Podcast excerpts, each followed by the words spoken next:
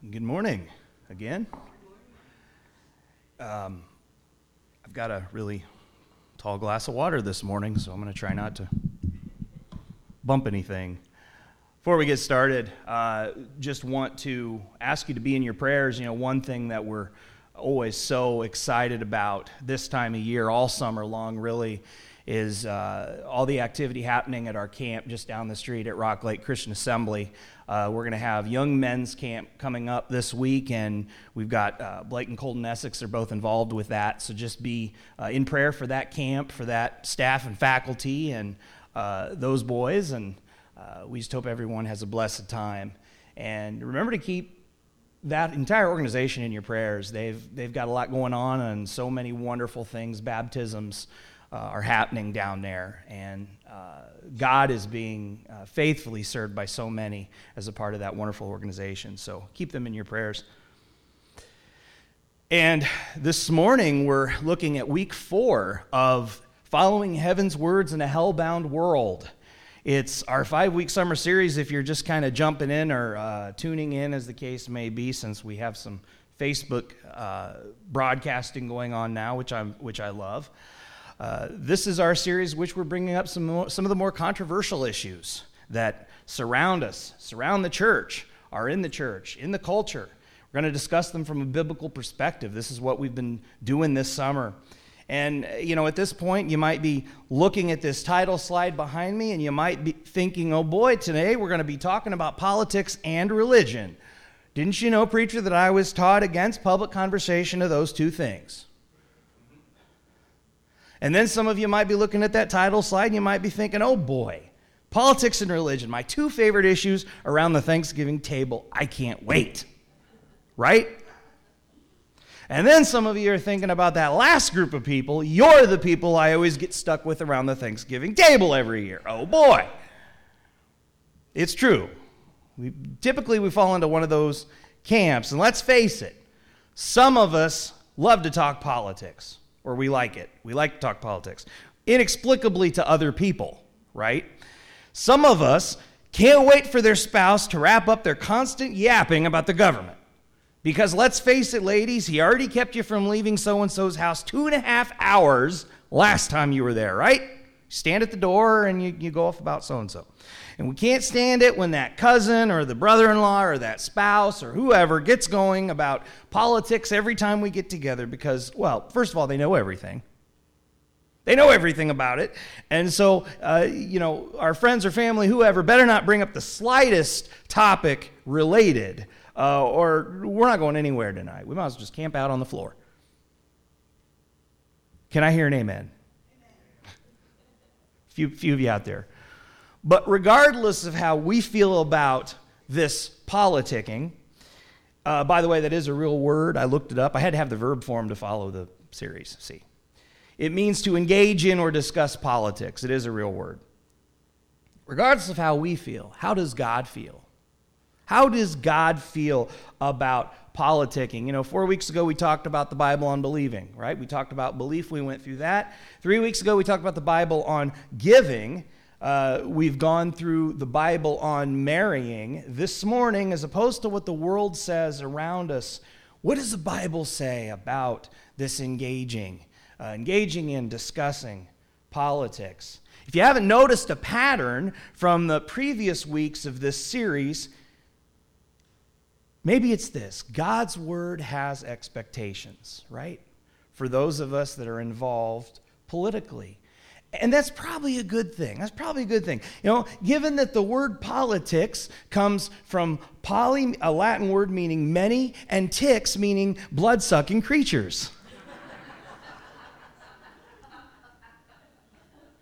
now that I've officially told you the oldest preacher joke in the book, our text for today is John 18, 33 to 38. Would you turn there with me this morning? I'm going to uh, take a, a tall drink here this morning.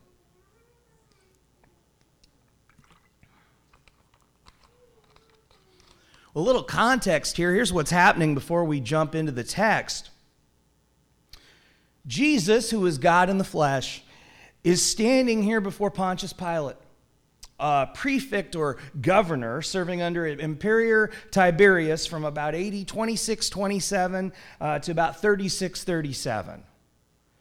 As far as politicians go, Pilate was overseer of Judea. He was handed the case of Jesus Christ by the Jewish Sanhedrin or religious court who considered Jesus guilty of blasphemy, claiming to be God. Luke chapter uh, 23, verse 1 to 2, tell us that the Sanhedrin wanted Pilate to find Jesus guilty of tax evasion, calling himself a king. That's what they wanted. Pilate proceeds to explore the second issue here with Jesus, just to find out where does he stand politically before Rome. We're ready for our text now. Verse 33, follow with me. So Pilate entered his headquarters again and called Jesus and said to him, Are you the king of the Jews? Jesus answered, Do you say this of your own accord, or did others say it to you about me? Pilate answered, Am I a Jew? Your own nation and the chief priests have delivered you over to me. What have you done? Jesus answered, My kingdom is not of this world.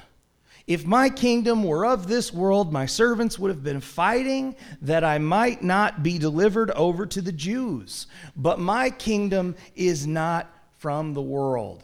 Then Pilate said to him, uh, So you are a king? Jesus answered, You say that I am a king. For this purpose I was born, and for this purpose I have come into the world, to bear witness to the truth. Everyone who is of the truth listens to my voice. Verse 38 Pilate said to him, What is truth? After he had said this, he went back outside to the Jews and told them, I find no guilt in him. Okay, we'll stop there. And I've said this before from the pulpit. This is what I like to call uh, potentially the biggest boneheaded moment in human history. Pilate says, What is truth? Instead of waiting for, you know, King Jesus, Lord God of universe, to uh, elaborate on that, he, you know, Pilate throws up his hands and walks, his, walks away. What a missed opportunity. But as Christians, we know where the story goes from here, don't we? Regardless of how Pontius Pilate, speaking for Rome, wanted to rule in the case of Christ, the religious leaders demanded that he be put to death demanded. You see it there in the text, Matthew 27, 22 to 25. Why? What evil has he done? They shout all the more, let him be crucified. Pilate, I'm innocent of this man's blood. See to it uh, yourselves. And all the people answered, His blood be on us and on our children. The Bible also tells us that because of the signs and wonders of Jesus, uh, you know, this proving that he was the great I am, the positions of the priests and Pharisees were uh, therefore threatened, and they should have been. They should have been. What are we to do? This man performs many signs. If we let him go on like this, everyone will believe in him. Uh oh. Can't have that. Can't have that. Um, and so, uh, quote, before their religious jobs could be uh, taken away from them by Rome because of Jesus. The Jews asked that the Romans uh, just get rid of him. Just get rid of him. Do away with Jesus altogether. But unlike these religious leaders who claim to operate in the name of God, Jesus, who was God, claimed something unique before Rome, didn't he? He claimed something unique, and it's right up here on the screen. He wasn't interesting, interested in worldly politicking. In fact, this king wasn't interested in worldly politics at all. Like he said in verse 36 of our text, my kingdom is not of this world. My kingdom is not from the world. So, if King Jesus, 2,000 years ago, standing before the rulers of the world, in light of what the religious leaders of the world were doing, if King Jesus said that he wasn't interested in the politics of the world, what does he intend today for his servants in the world? I believe we can draw at least two conclusions this morning. Number one, our politicking, our engaging in politics should be to further Christ's kingdom, to further Christ's kingdom. Not the agendas, not the schemes, not the kings of the world. No, that's number one. Secondly, the way Christians engage others in political discussion should be Christ honoring, not of the world, not worldly. You know, it's interesting. 1 Peter 3:15 actually gives us a description of what Christ honoring politicking will look like. We can look right there. But in your hearts, honor Christ the Lord as holy, always being prepared to make a defense to anyone who asks you for a reason for the hope that is in you. What is that? That's politicking. How? Yet do it with gentleness and respect. This is how we stand before the world and argue for the kingdom of Christ. Amen? If we were to take these two ideas, if we could somehow present them to the church at large, you know, we have what, two billion people on the planet today that uh, call themselves in some way Christ followers or Christians out of eight billion, so we've still got a lot of work to do. If we were able to broadcast these two ideas worldwide to majority believers and say, this is what God's word says regarding Christian discussion of politics whose kingdom and how do we present it? I, you know, I wonder how much disagreement we'd have about what God intends. I mean, it's it's pretty cut and dried. Christ says, "My kingdom isn't of this world." Apostle, uh, you know, Peter says, "Make a defense for the hope within you with gentleness and respect." So we know, again, what we honor, we know how we honor. Well, just this week, I was curious about something. I wanted to take a look on social media just to see if the church indeed did respond likewise, as the Bible says, when it comes to politicking. And you know what I found? We don't. We don't do that. Surprise. Take a minute and look at this collage with me. This collage is made up of nine different political posts or memes that I found in just one half hour, scrolling my Facebook, scrolling my Instagram, from just a handful of Christians posting. Christians politicking. I intentionally gathered them from sources uh, that I am aware identify as both right wing conservative and left wing liberal and mixed them up. And nearly all the statements made, unless it's in sarcasm here somewhere, nearly all of them completely ignore any notion of furthering the kingdom of Christ. But all of these posts, all of these social media posts, lose the second mark of Christian politicking. What was that? Gentleness and respect, don't they? If you look, I've censored some of these uh, posts, uh, taking out some explicit language that does not uh, find itself compatible with Christ's kingdom.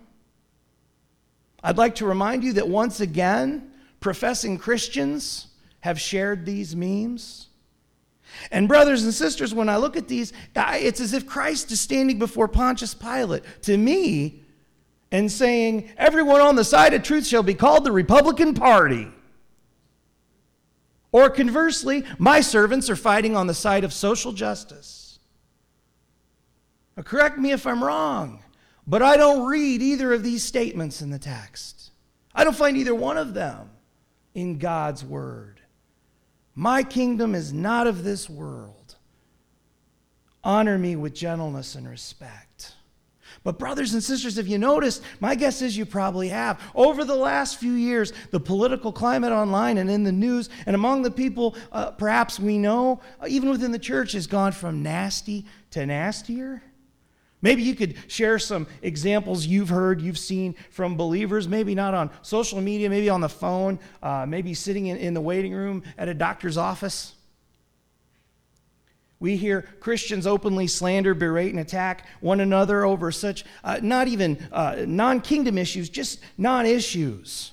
Over, uh, for example, which U.S. First Lady looks classier or more fitting for the office, Michelle Obama or Melania Trump? Because that's a topic that aligns itself well with, you know, the command to feed the poor, right? We hear disrespectful comments about American presidents Uh, for some reason, we still uh, hear the same about ex presidents' wives, too. Christ says, My kingdom is not of this world. But this is the spirit we find in the church with political discussion. We've heard words enter the mainstream English vocabulary with different definitions, words such as snowflake, political words that Christians are now using, words that don't help define, they don't help solve a pressing issue. They only attack a person or a stereotype of a person, not exactly kingdom extending or Christ honoring. Here's, the, here's one thing that gets me. Over the last 10 years, I myself in person have been called uh, both a hypocrite and an idiot and a baby hater for voting for a Democrat, as well as a Nazi and a bigot and a woman hater for voting for a Republican. My answer these days is pick one, would you? I'm kidding. But this is the political landscape that, uh, whether we like it or not, we're in now. We find ourselves in now. We, we find ourselves choosing a political party or a bandwagon. We find ourselves attacking the guy on the other side of the ticket as harshly and as often and with the least sensitive of a tone as we can. It's as if they'll know we're Christians by our lightning fast ability to be a bigger jerk than the other guy. CNN and Fox News and the others have taught us this is politics. It's just the world we live in today. But Jesus Christ 2,000 years ago said, My kingdom is not of this world. My kingdom is not like this world. So maybe, just maybe, when it comes to politicking, some of us are doing it all wrong. We're doing it all wrong. We send a message to the world that Christians are really no different than non Christians. How does this extend the kingdom of Christ?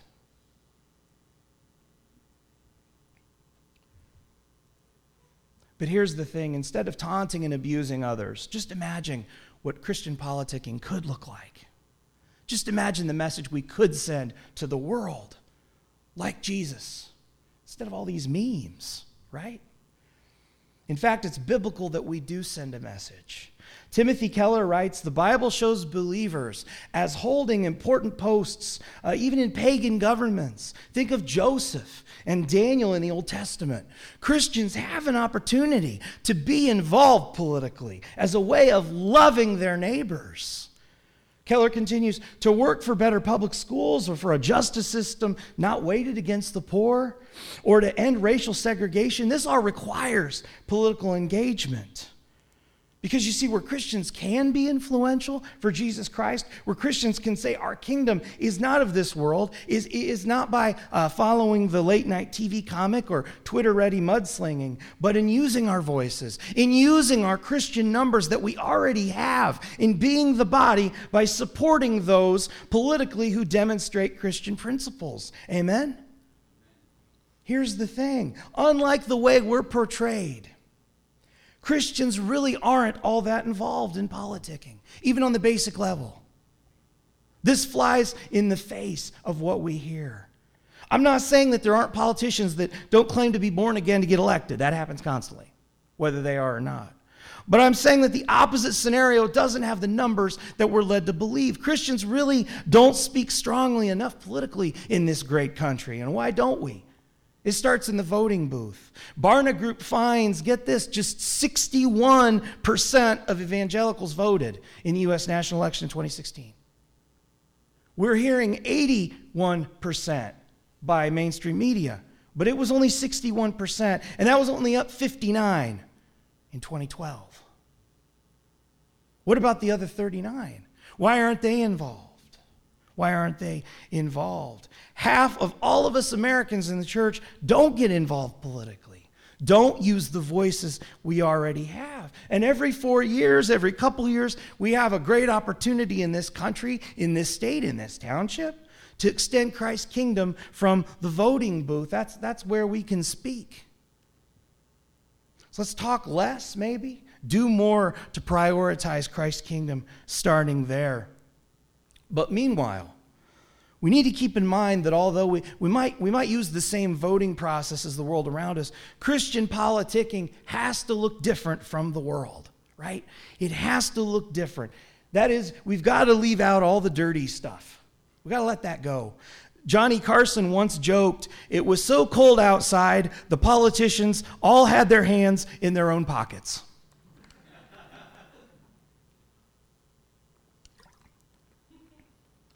And we know that worldly politics often involves uh, manipulation. But as author Charles, uh, Charles Moore writes, the way, the way Jesus gets things done is not by manipulation, not by manipulating the political process, not by taking advantage of others, but by washing feet. But by washing feet. That's Christian politicking. Jesus defeats the principalities and powers, he goes on, I'd like to add, Pontius Pilate and Rome itself.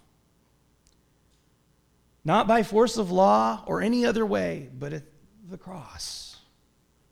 But at the cross. And then look with me as Jesus tells his followers uh, how to do the same. In Luke 22, 25, 26, it's right there on the same slide. What does he say? The kings of the Gentiles exercise lordship over them, and those in authority over them are called benefactors. That's the world. To the church, not so with you. Not so with you. So, how do we reevaluate this? You know, in, instead of uh, all those silly memes, instead of all the blowhards on the radio, what could Christians' politicking look like to those outside the kingdom? Uh, because just looking like the world and the way we're going about politicking, proclaiming our views, that's not working. That's not working. But what if 90%, what if 90% of us supported a Christ honoring candidate for political office? all the time, constantly, instead of 50 or 60%. What, what about that? Or what if uh, um, Bible believers were truly model citizens of our land that we're, that we're called to be? if we were subject to the governing authorities. We recognize that the authorities in place are put there allowed by God. And if we resist the authorities, we resist what God has appointed. And in doing so, we incur judgment. What if we actually believed that? Do you think that would appear differently than the world? It just might. Can we do that instead of what we're doing now? Or if we're doing it already, can we do it better? Because here's the thing we have to send a message that you cannot replace God with government. We're in all kinds of Babylonian trouble if we think that any secular politician is obligated to guard Christian values because they aren't, nor will they. That's up to me and you that's up to us. That's up to Christians. We are the lights of the world showing the light of Jesus Christ. And, you know, whether our pleasure is big government or small government or no government at all, that's not going to make any difference when King Jesus returns. Not going to make any difference. Unlike any president, King Jesus trumps, nope, no pun intended, them all. I heard my daughter snicker at that, so win for me. But dedicated kingdom workers know this to be true. Here's my point this morning the platform of King Jesus, it's not just going to sweep the nation if we let it, it will take over the world. We know it to be true. Those first century Christians, regardless of the oppressive government over them at the time, regardless of Nero, the one that Christians tortured and killed for their faith, those early first century Christians knew their Great Commission by heart. They had to, it wasn't written down yet. They also knew their focus wasn't the individuals who made up the ruling class. But for the kingdom not of this world, these Christians took what began with one. His name was Jesus Christ. It went to 12, the disciples. And today we're still taking it to the ends of the planet Earth, aren't we? Because of those first century Christians. This is social media, any kind of media. This is not the real revolution. Christianity didn't make it to 2 billion people across the globe because of 280 characters on Twitter. Nor did it happen because of uh, our selling what C.S. Lewis called soft soap, a, a feel good religion. Christianity is certainly not that. Civil disobedience against an oppressive empire was a sign of God's, uh, not even this was a sign of God's people. You know, Christ himself said in Matthew 22 pay your taxes. That thought alone could blow some minds today, couldn't it? Pay your taxes.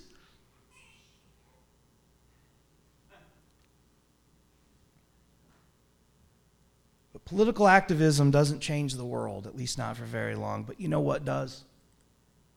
The cross.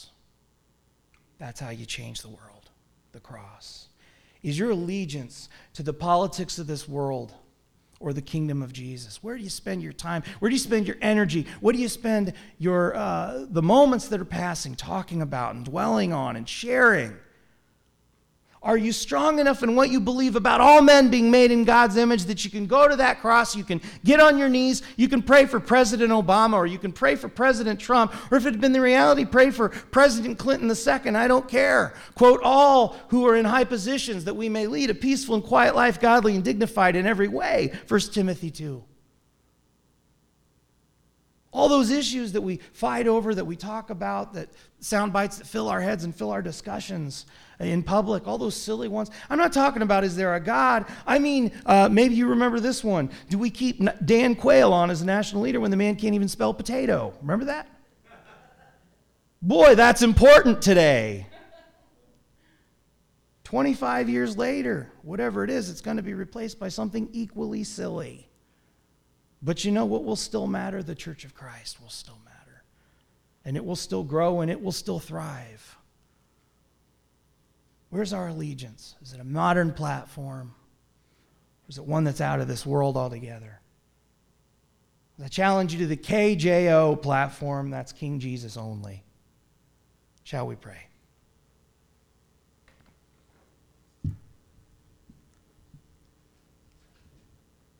Oh God, I, I pray, Lord, that as we look out at this world that, that is so desperate for you, as the day grows sooner, it comes quicker to us, Lord. I pray, Lord, that, that we would be challenged to worship you, to come to you only. Lord, I, I thank you for uh, the men and the women that, that are trying to make a difference. Lord, I, I thank you for all those that do believe, Lord, that you've blessed us to live in a, a wonderful country with so many freedoms. And out of your love, Lord, uh, for a little while, we, we get to live in this land and, and share it with one another. Lord, I pray that as Christians, we would have the strength and conviction to not communicate, to not think, to not get involved the way the world gets involved. But to remember that everything that we do, that we say, it's to reflect you. It's to reflect your light in this dark world. Lord, I pray that we would uh, act as though uh, we're already uh, with you in, in eternity because we are. When you came, Lord, to us, we, we know that you brought your kingdom with us. It's not a place that we're waiting for, it's already here. If we're baptized in you, if we have your Holy Spirit, we're sharing in that kingdom.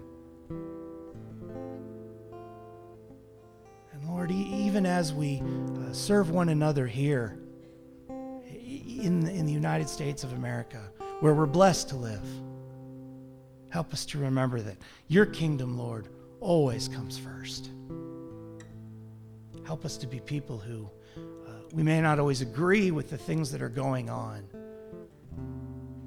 but we can still be people that are respectful and gentle and, and, and dignified.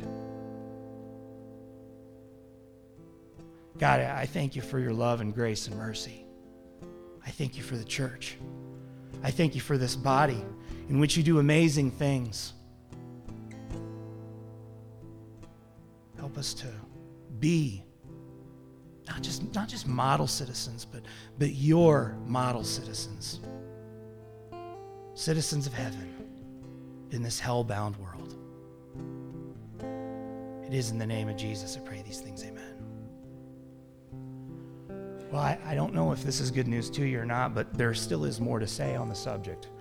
And uh, next week, uh, next Sunday, we're going to make a switch as we close the series out from the idea of uh, talking about the American political system to uh, maybe a little bit more on personal politics, uh, maybe in your family, maybe in, in our churches, etc. Uh, there's certainly more we can say. where in our personal lives does allegiance get really sticky? Hopefully, we'll have that discussion next week, Lord willing. You know, if you, if you think I could get myself in trouble this morning, wait till next week. That's where I get permission for all my stories from, from my family. Yeah. We're going to go through next week the Bible on politicking, part two. Um, so please come back and join us. And if you haven't yet joined Christ in eternity in Christian baptism and become a part of that kingdom, that offer, uh, it's limited. We don't know how much time we have. So I urge you to act now. Don't wait. Don't wait. King Jesus is returning, and he's going to take those of us who are ready back with him. And uh, we want to be prepared so that we can get others prepared in Christian love. If you have a decision that you need to make this morning, please come forward. We're going to stand and sing our invitation song.